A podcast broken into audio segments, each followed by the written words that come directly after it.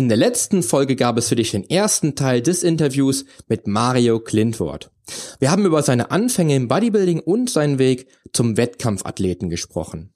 Jetzt geht es direkt in Teil 2 spannend weiter und du erfährst beispielsweise, wie Facebook heute das Leben zahlreicher Sportler verändert hat und welche Strategien Mario heute in seinem Leben entwickelt hat, um weiterhin erfolgreich zu sein. Es geht direkt da weiter, wo wir in Teil 1 aufgehört haben. Also, ich freue mich, dass du auch wieder dabei bist und wünsche dir viel Spaß mit Teil 2. Change starts now.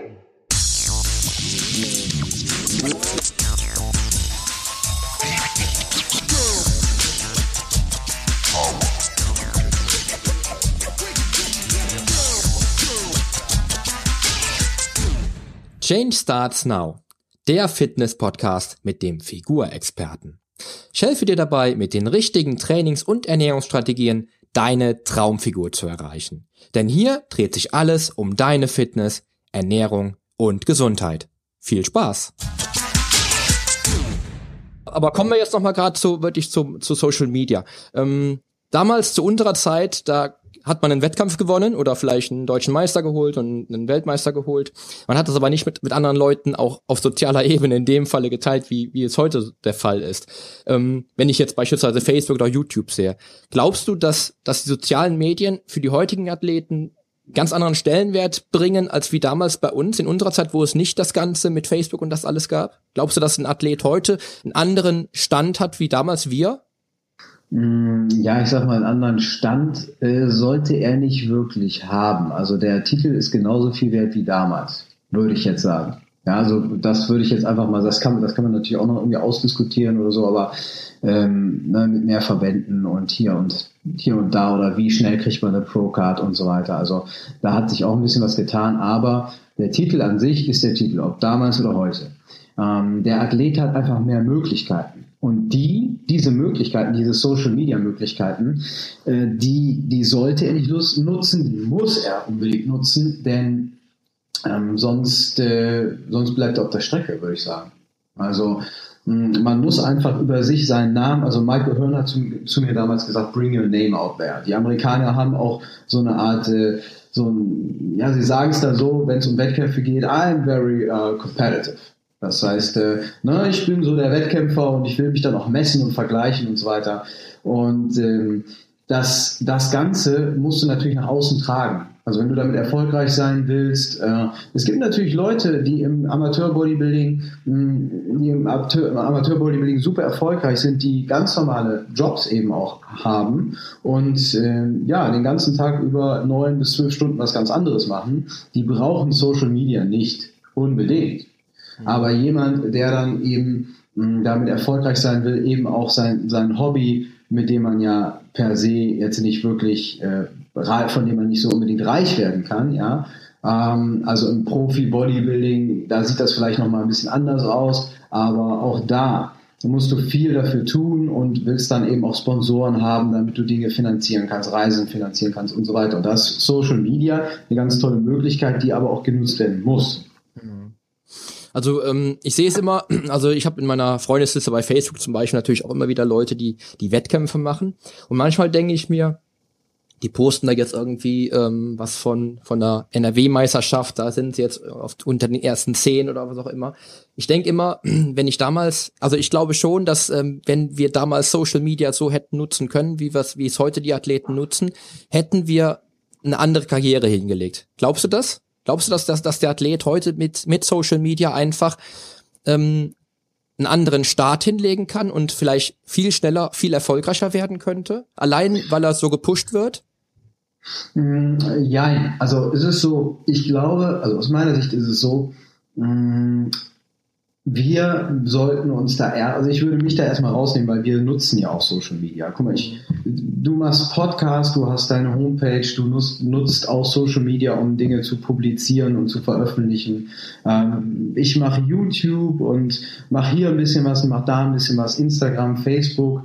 Ähm, und wir benutzen ja all diese Medien auch. wenn wir jetzt nochmal, noch mal, wenn wir das alles wüssten und ähm, würden jetzt nochmal voll auf Wettkampfkarriere gehen, würden wir es genauso nutzen und wären wir dadurch auch bekannter. Ob man erfolgreicher damit ist, äh, das ist immer so eine Sache. Es geht ja auch, geht ja heutzutage auch ganz viel nach Zahlen, aber ist jemand, der da eine hohe Zahl stehen hat, unbedingt auch wirklich so erfolgreich? Also wie viel ist davon echt, ist ja auch noch so eine Sache. Und mhm. ähm, im Endeffekt Mm, man, man, es gibt auch viele, viele Athleten heutzutage, die super erfolgreich sind als Athleten. Ich will jetzt keine Namen nennen, aber wir kennen diese Athleten auch, die sich da nicht so viel draus machen und ähm, die Social Media mäßig jetzt nicht wirklich Reichweiten haben und da gar nicht so aufgestellt sind. Mhm. Ja, ich merke halt einfach immer nur, ich denke mal, ähm, als, Weltme als Weltmeister früher warst du halt schon schon in der Szene schon halt äh, sehr bekannt. Das habe ich halt natürlich selbst erlebt, als ich das erste Mal Weltmeister wurde, dass man schon eine gewisse Bekanntheit erreicht hat. Aber ich glaube, heute ist es ist es ähnlich mit äh, mit der Tatsache, wenn du wenn du deutscher Meister wärst, hättest du, hättest du wahrscheinlich heute eine ganz andere Reichweite als damals ein Weltmeister zum Beispiel. Und da sehe ich schon natürlich schon Vorteile, wenn man sie zu nutzen weiß. Da hast du natürlich genau. Also Klar, das ist einfach der Punkt, Poli. Sorry, aber wenn du sie zu nutzen weißt, ne, ich meine, wenn, wenn du jetzt deutscher Meister wirst, wirst du wirst am Wochenende im, im Ruhrkongress in äh, Bochum deutscher Meister und postest das, dann sehen das viele Leute und die finden das ganz toll und so weiter. Aber wenn du im, im Posting und in dein, auf deiner auf deinen Social Media Plattform kein Konzept hast oder keinen roten Faden und keine Formate oder eine gewisse Regelmäßigkeit, Kontinuität in, in dem, was du machst und überhaupt, wer bist du, was machst du? Also das Ganze muss natürlich eben auch ein Konzept haben. Da gibt es ja mittlerweile Firmen und Agenturen und so weiter. Also um auf deine Frage, Frage konkret zu antworten, ich glaube, dass wenn wir das wollen würden und würden nochmal so wären, nochmal wie damals so voll im Wettkampfbereich und würden das, würden damit erfolgreich werden wollen, dann hätten wir heutzutage viel mehr Möglichkeiten, das Ganze zu pushen und da noch viel mehr rauszuholen. Aber es würde dann auch viel mehr über den Content gehen, über den Lifestyle gehen und was wir sonst noch so zeigen. Das Ganze wäre dann ja auch nicht so extrem wettkampfspezifisch. Es sei denn, du entscheidest, äh, ich will da rein Wettkampf, Posing und äh, Prep und Nutrition, Ernährungskontent liefern und das zu 100 Prozent. Ja, ich denke mal, äh, wenn man das, wenn man das nutzen kann, ich sehe, ich sehe halt einfach immer das Potenzial, was heutige Athleten mit mit Social Media haben. Ähm, ich glaube aber auch ähm, mehr Möglichkeiten auf jeden Fall, keine genau, Frage. Genau, ganz andere Möglichkeiten. Ich glaube aber auch, ähm, dass wir waren früher, wir waren halt äh, strikt, wir hatten unsere Planung, wir hatten unsere Konzepte, nach denen wir vorgegangen sind. Was ich, was ich ähm, heute so ein bisschen, so ein bisschen sehe, wenn ich halt wirklich dann auch Athleten ähm, verfolge über Facebook beispielsweise oder über YouTube. Ich verfolge über YouTube nicht viele, aber ein paar, wo man immer mal wieder guckt. Glaubst du, dass dass der heutige Sportler, der heutige ähm, Athlet, der auf der Bühne, der leistungsmäßig Bodybuilding und Figur-Bodybuilding macht, glaubst du, dass der akribischer ist, als wir früher waren? Äh, ja, das ist die Frage, finde ich super. Ich habe da einen tollen, ich habe da einen tollen Vergleich, ein tolles Beispiel aus unserer Zeit. Ja, also wenn ich das hört sich jetzt echt äh, ein bisschen strange an aus unserer Zeit. Mm, wir stehen ja genau dazwischen. Wir kennen die Generation Dorian Yates, Günther Schlierkamp, ähm, ja, Markus Rühl noch zu aktiven Zeiten und so weiter. Ne? Und vielleicht sogar eben noch Lee Haney, die Generation und äh, Gary Stridham, die 80er und so weiter, die späten 80er.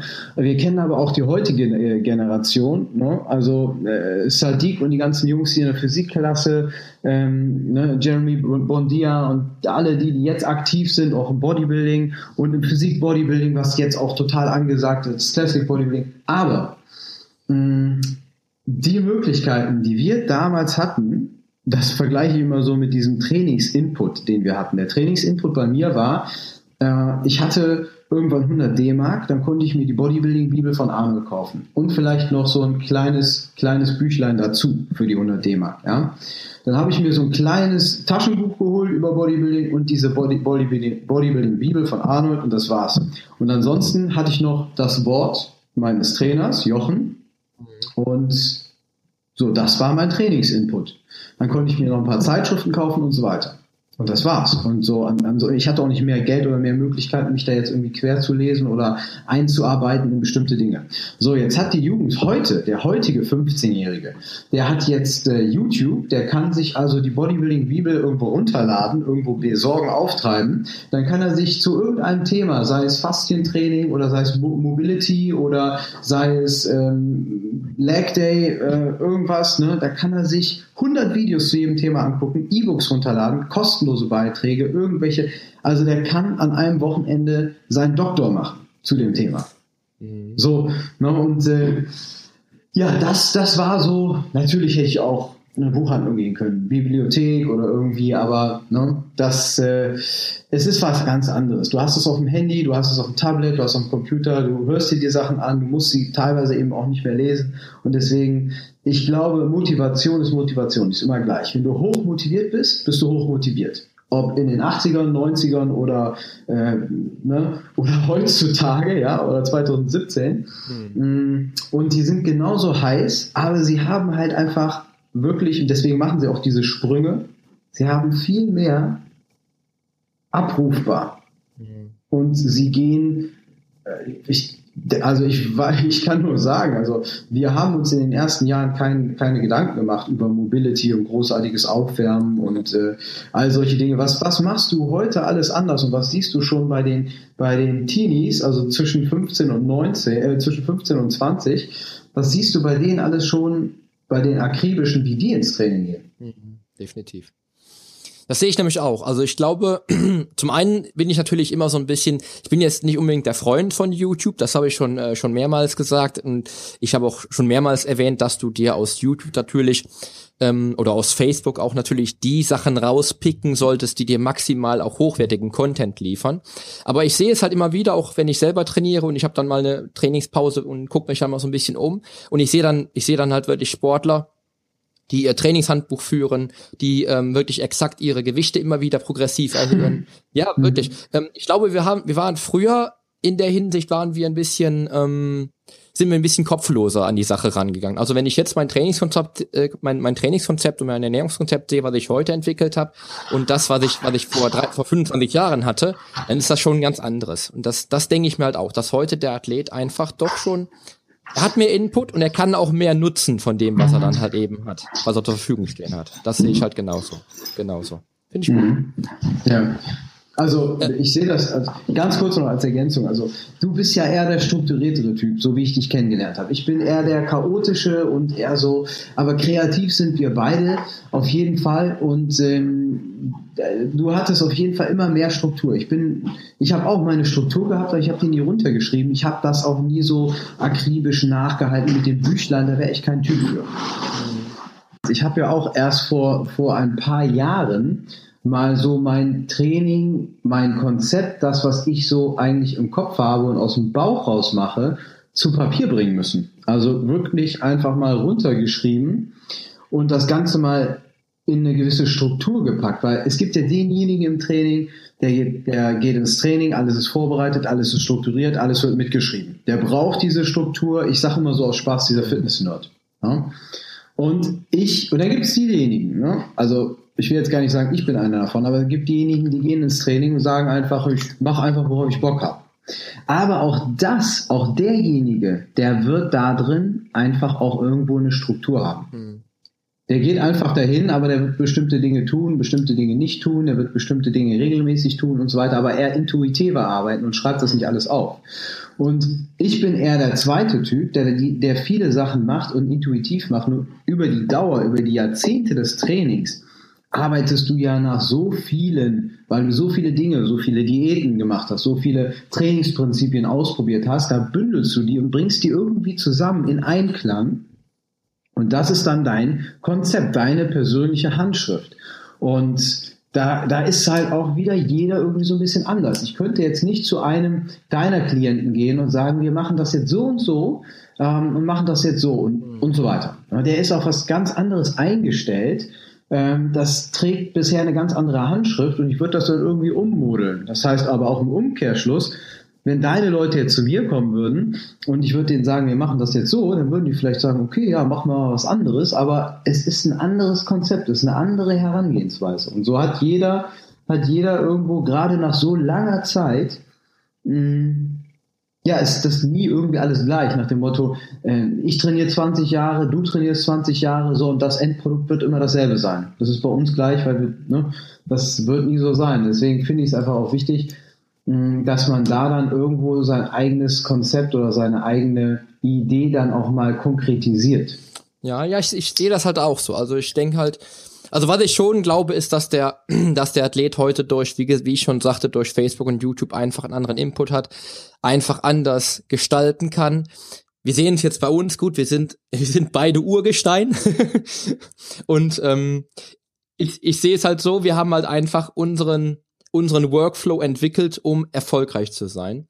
Und da müssen die natürlich noch hin. Und ich, ich denke oft, dass, dass äh, junge Athleten in der heutigen Zeit schon ein Stückchen weiter sind, als wir damals zu, zur gleichen Zeit gewesen sind. Aber ähm, das ist auch, wie du schon sagst, der eine ist so strukturiert, der andere ist so strukturiert. Und ähm, ich finde es immer interessant und ähm, ich glaube, da gibt es sogar wirklich tatsächlich weniger Parallelen, als man vielleicht vermuten könnte. Man weiß es nicht. Aber bevor wir nun zum Ende dieser Folge kommen, ich habe noch eine ganz, ganz wichtige Frage an dich. Und zwar geht's um das Thema Sport- und Fitness-Cover. Ich habe dich, ähm, ich weiß nicht, wann das war, ich weiß nicht mehr genau, wann das war, wann ich dich gesehen habe auf der Sport und Fitness, aber ich habe Gänsehaut bekommen. und ich, ich will einfach mal wissen, wie war das für dich als Wettkampfathlet in einer neuen Generation, also konträr zu der Generation, wo wir früher gestartet sind, auf, auf dem Cover einer Sport und Fitness zu sein. Ja. Ich wollte so viel noch sagen, Poli, zu den anderen Sachen, die du jetzt gerade angeschnitten hattest. Da kamen jetzt so viele Ideen. Ja, ich glaube, wir müssen ne? noch eine zweite Folge machen, ja. sowieso. ja, wir müssen, also gerade zu diesen trainingsspezifischen Sachen und den Unterschieden, da fällt mir noch so viel ein jetzt, ne? gerade wo du, wo du das angesprochen hast und so. Ich, ich das, das steht noch im Raum. Also da müssen wir unbedingt noch mal, noch mal rangehen an die Sache. Aber wir haben da die, wir haben da wirklich echt äh, ganz, ganz ähnliche äh, Ansichten auch. Ähm, zu deiner Frage zu dem Cover. Mhm. Ja, das war, da muss ich dich korrigieren, es war nicht das Sport- und Fitness-Cover, es war das oh, Muscle- und Fitness-Cover. Sport, Sport und Fitness war in Krefeld, Benno Dahn, diese Sport- und Fitness- ähm, ja, äh, Supplement-Linie auch hatten und dazu eine Zeitschrift. Die haben ja irgendwann Ende der 90er, ist das glaube ich ausgelaufen, Anfang 2000. Ähm, das war das Muscle- und Fitness-Cover und das war auch somit, ich glaube, das zweite Cover, was rauskam. Erst kam die Men's Exercise und dann kam das Muscle Fitness Cover. Da war ich mega stolz drauf. Das war also, ja, wie soll ich das sagen? Es halt ein internationales Fitness Cover und das womit ich mich persönlich am allermeisten identifizieren konnte und wollte. Also es gibt ja, es gibt ja, ich will jetzt, ich will jetzt an der Stelle auch keine Namen nennen, wir kennen sie alle, ja. Es gibt ja diese Fitness-Fitness-Cover, ne, wo Fitness-Fitness drauf ist und auch mal Mädels und dann Jungs und hin und her. Und ich war immer eher so ein bisschen hier, auch wenn es um Kampfsport ging, da war der Bruce Lee war ein bisschen zu schlank und der John Claude, der hatte ein bisschen mehr Muskeln. Ne? Ähm, ich fand das Muscle- und Fitness-Cover, das ist geil. Das ist so eine Mischung zwischen Bodybuilding und Fitness, das ist genau für mich ja. erstrebenswert. Die Flex war ein bisschen zu krass, da waren halt Hardcore Bodybuilding und so weiter, ne? Muscle Development in den Staaten und so weiter. Ähm, dann hatten wir hier die Sportrevue, die war auch super. Das, ja, aber zurück zur Frage. Ich hole wieder, ich wieder viel zu weit auf. Ähm, das Cover kam raus und ich weiß noch, äh, es kam ja erst in, in Amerika raus, als allererstes, und dann vier Wochen später in Deutschland. Und ja, es war schon, ich, es war so fremd. Ne? Du hast halt sonst immer so diese, deine ganzen Stars und Vorbilder da drauf gehabt und die krassesten Leute, Celebrities und auf einmal bist du selber da drauf. Das, äh, in dem Moment glaubst du das gar nicht so. Und ich, hatte in, in der Zeit auch gar nicht so viel, da war ich so unter Druck und so, so im, im Stress mit vielen Dingen. Also das habe ich erst Jahre später so richtig realisiert. Das war wie, das war wie so ein, ja, wie manche dann irgendwie ihr Studium fertig machen, ihre Doktorarbeit schreiben und äh, sind dann ähm, sind dann mit allem durch, aber so richtig feiern oder zelebrieren können sie das in dem Moment gar nicht so. Ne? Und genauso war das für mich halt wirklich ein echt ein ganz tolles, großes Ding und du bist ja nie hundertprozentig zufrieden mit deiner Form und so. Ne? Und dann haben sie das Bild ausgewählt. Du hast ja echt gedacht, warum haben sie sich das Bild genommen und so. Ne? Äh, ja, aber es war, das Ganze drumherum war geil. Das Shooting war in Hollywood. Ähm, mit dem Blick aus dem Fenster wirklich auf das Hollywood-Sign. Ähm, und äh, vorher haben wir im Gold's Gym Hollywood trainiert und ich habe mir gedacht, ey, coole Schauspieler, das wird richtig geil und so weiter. Das war das, das darf jetzt kein diskriminieren, das war so ein richtiges, äh, so richtig, ja, ich kann es jetzt nicht sagen hier. Also es war nicht das, was ich mir darunter vorgestellt habe. Ne? Ähm, ja, und das, das, also das Ganze drumherum um das Cover, da gibt es auch noch ein Video auf YouTube zu, so, ne, Making of oder sowas es war echt richtig witzig, richtig geil, eine total geile Zeit, die mich so geflasht hat und das Cover war einfach so das i-Tüpfelchen. Ne? Und dann kam am nächsten, im nächsten Jahr kam direkt das nächste. Ne? Und das kam, das war sogar noch viel krasser, das kam überraschend. Das wusste ich gar nicht. Da haben sie einfach ein Bild äh, von einem anderen Shooting, was wir hatten, haben sie da eingesetzt und das war nur so ein Try-Cover-Shooting. Das war, wo du jetzt nicht wirklich weißt, dass es explizit für ein Cover fotografiert ist. Aber viel interessanter, Poli, ist einfach so, wie kam das dazu?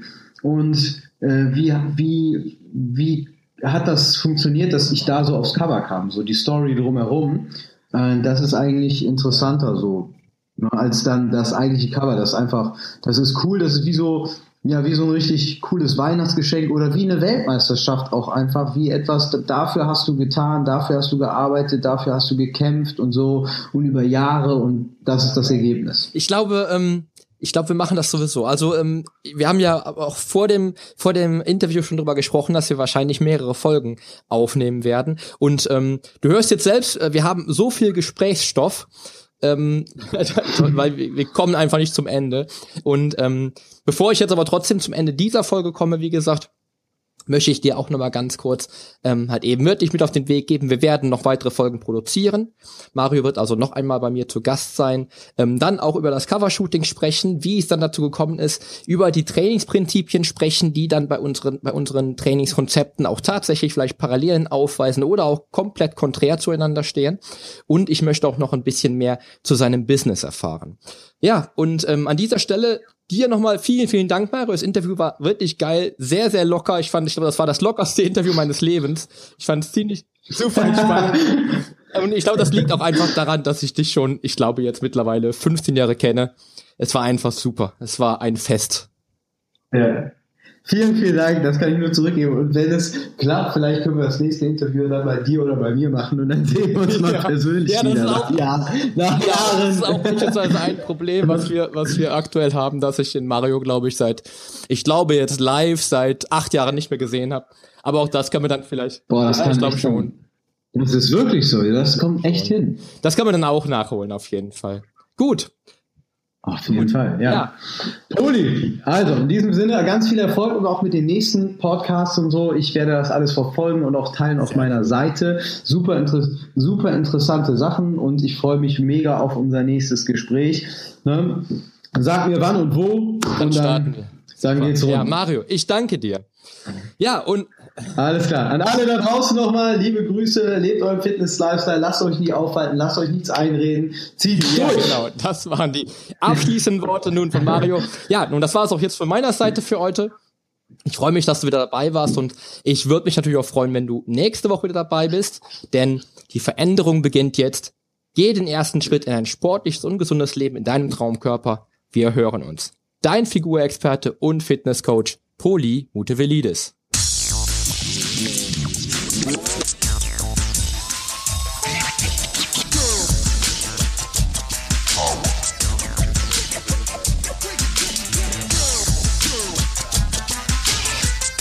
Hast du eigentlich schon abonniert? Wenn nicht, solltest du auf iTunes oder hier auf deinem Smartphone direkt den Abonnieren-Button drücken. Denn nur so bekommst du auch garantiert jede Woche die neuesten Folgen auf dein Smartphone heruntergeladen. Du findest auch über meine Homepage einen Abonnieren-Button und zwar auf polyonstage.de slash podcast. Auf meiner Homepage findest du außerdem einen Social Media Button, um jede einzelne Folge auch direkt in den sozialen Medien teilen zu können. Wenn du also denkst, dass sich ein Freund auch diese Folge anhören sollte, dann teile sie doch einfach gerne. Und wenn dir mein Podcast so gut gefällt, dass du ihn auch gerne bewerten würdest, freue ich mich natürlich sehr über deine iTunes-Bewertung. Denn damit hilfst du auch anderen Menschen dabei, diesen Podcast leichter finden zu können und noch viel mehr aus der eigenen Fitness herauszuholen. Klick also einfach auf Bewertungen und Rezensionen, hinterlass mir deine 5 Sterne und schreib mir einen kurzen Text. Ich lese jede einzelne Bewertung und freue mich natürlich auch von dir zu lesen. Also dann, wir hören uns bei der nächsten Folge. Dein Figurexperte und Fitnesscoach Poli Mutevelidis. Der Podcast wurde dir präsentiert von polyonstage.de.